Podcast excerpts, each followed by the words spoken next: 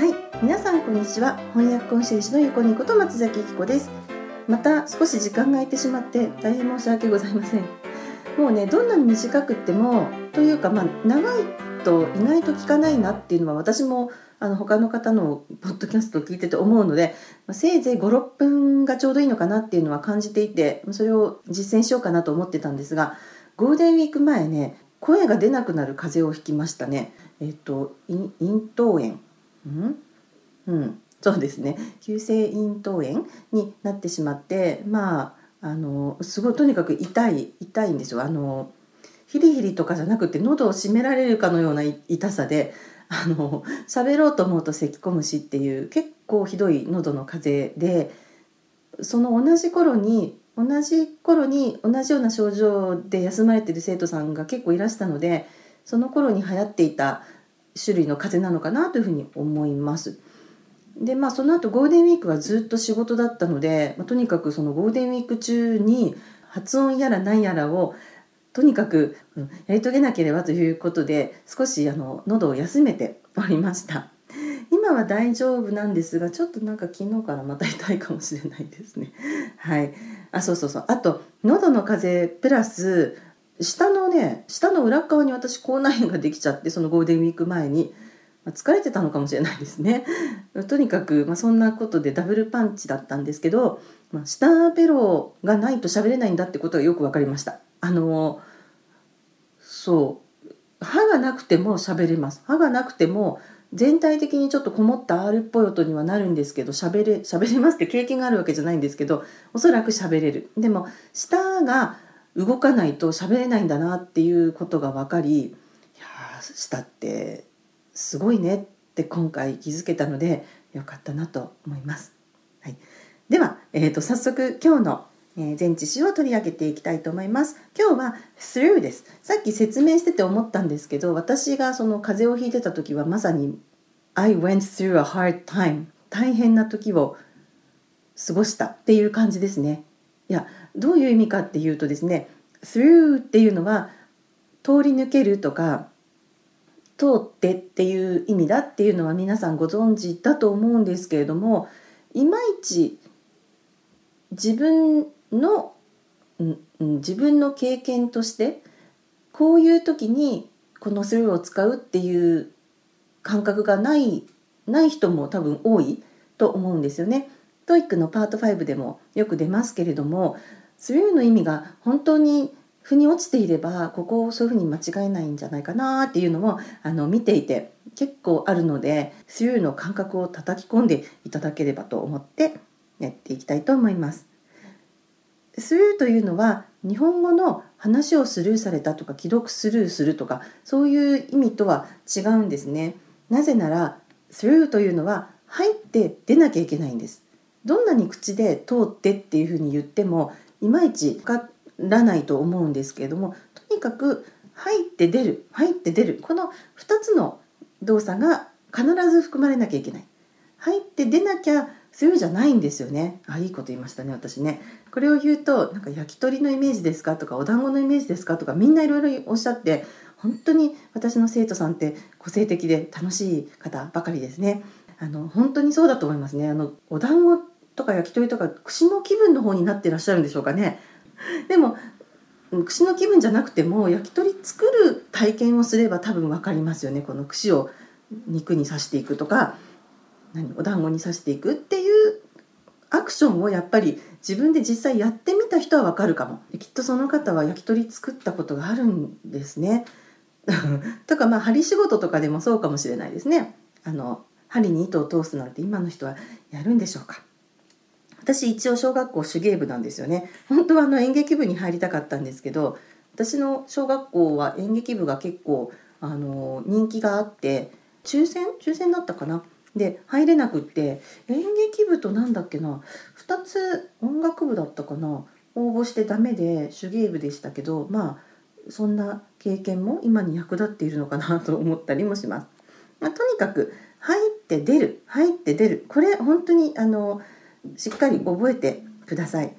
引き出しの中を探すみたいな時にも、まあ、最初から最後までっていう意味で go through the drawers あちなみに draw っていうのは描くっていう意味ですけれどもあのスーッと線を引くことを draw というふうに表現するので引き出しも drawer 引き出すもの drawer だしお金を引き出すっていうのも withdraw で draw っていう単語が入っています。なので、まあ、drawer って何かなんだって思うんですけどとにかく引き出すものなんで引き出しになりますねえっ、ー、とそれから最初から最後まで一通り読む目を通すという時も go through the list とか go through the book とか go through the document っていうふうに後ろに対象物を入れてその中をこうあたかも入って抜けたというような表現をします。他にもあの法案が通過するっていうような時も The law passed through っていうふうにこう入って出る、まあ、何かしらのフェーズですよね。承認のフェーズに入って出る。通り抜ける。通る。っていうふうに表現します。じゃあこの GO がゲットになったらどうなるかっていうことをちょっとお伺いしたいんですけれども Go through が Get through になったらどういう意味になると思いますか？以前もポッドキャストでご紹介したと思うんですけれども Go は淡々と足を踏み入れるとか一歩踏み出すっていうイメージなんですがゲットになるとやっぱり「えい!」とか あの力が少し入るということになるんですねこれ以外は本当に表現の仕方がないんですよね手に出るわけでもないですし、うん、ジャンプするわけでもないですし何かしらどこかしらに力が入るとしか表現ができないんですが Go through に対して Get through の方は少し力が入るのでただただこうその大変な時を過ごすっていうよりも乗り越えるっていうようなイメージが出てきますね。えー、go through a hard time と get through a hard time っていうのはその向き合い方が違うと言いますか少しそんなニュアンス分かりますでしょうかね。やっぱりうん get through の方が果敢に向き合うとか果敢に取り組むっていうイメージがありますよね。この仕事をやりやり終えたらとかやり遂げたらとかあの受け身じゃない感じがゲットの方がすると思いますね。Go through はとにかく一歩一歩踏み出していったら結局、うん、あの大変な時だったっていう感じで、まあ、ある意味何もできない感じ？っていうのは描けるそれに対して get through っていうのは少しこう、まあ、精神的にも実際のその行動としても積極的に向き合ったっていう感じがしますね。どっちが悪いっていうことでもなくどっちが事実っていうことでもないんですがどの部分に焦点を当てるかっていうのと、まあ、どういうイメージ印象を描き出すかっていうことによって変わってきます。なので、まあ、私が声が出なかったっていうのも、まあ、ゲットするどうにか乗り越えたんだからゲットするですけどでもこう何もできないっていう感じがやっぱりあったひたすら喉を休めるっていう日々を過ごしてたのでやっぱり go through が近いかなというふうに思います。まあ、こんな風にですね through というのは入って出るという意味でそして、えーと、それに go とか get とか、まあ、pass とかいろんな実際の自分の動きをプラスすることで、えーと、本当に幅広い意味が表現できるっていうことになりますね。